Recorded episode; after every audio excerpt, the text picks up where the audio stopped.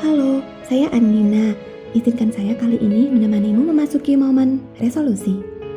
Sebuah kata yang belakangan ini cukup sering membanjiri kita dari segala penjuru. Apa yang meluap dalam benakmu? Rentetan daftar, angka-angka target, catatan penyesalan, nama-nama dan relasi, atau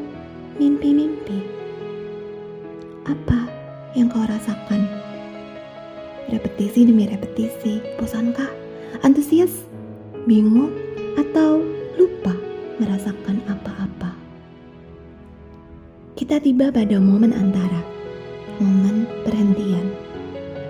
Setelah mengakhiri, namun sebelum memulai kembali. Saat-saat menutup pintu, tetapi sebelum membuka pintu yang lain. Sudah menandai 2020 dengan usai dan hendak menuju 2021. Bukankah ini adalah momen yang tepat bagi kita untuk berhenti sebentar saja, mendengar diri sendiri, dan melihat ke dalam, secara sadar mengevaluasi apa yang terjadi dan mengapa demikian. Kita akan melihat di titik mana kita saat ini dan ke mana kita akan menuju, serta bagaimana cara kita mewujudkannya dan menetapkan batas serta ukuran. Namun sebagaimana hidup bukan hanya tentang selaksa peristiwa dan miliaran cara.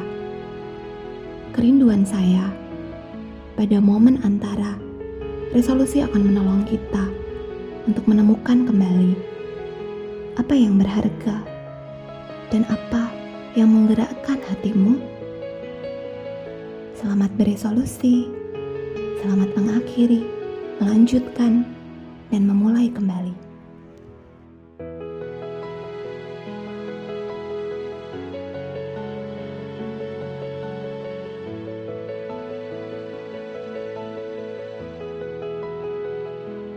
Terima kasih sudah mendengarkan suara semut hari ini.